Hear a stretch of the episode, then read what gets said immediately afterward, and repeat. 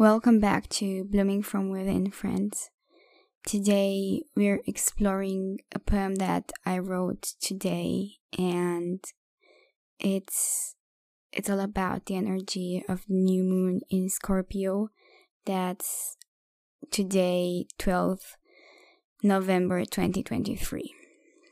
So I hope you enjoy the start of like my first ever poem that I'm sharing on here, and I think it's the third poem that I've ever written.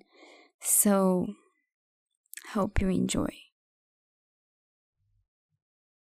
Living uncertainty. There is no rush. Earth is holding you. There is no rush. You are holding you. Fear may enter, you can let it, because you're living uncertainty. Don't run, it's your friend, reminding you of a duty.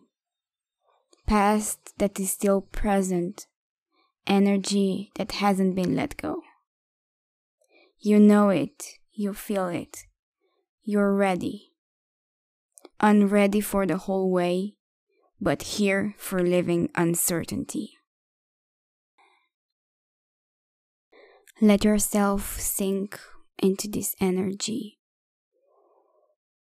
The energy of uncertainty, of not knowing the way, of believing in your intuition that it guides you and feeling into this, feeling into the message of the poem. Maybe it's reflecting something else for you, but just stay with yourself and discover what what you're feeling. I hope this poem helped you understand some parts of you that are showing up now in these moments this new moon is really deep and it's exploring fear and darkness.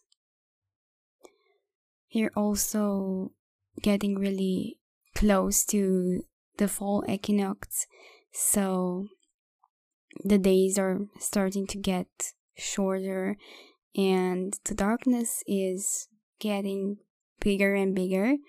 So it's it's the time to reflect on how are you feeling about it and how do you want to approach it.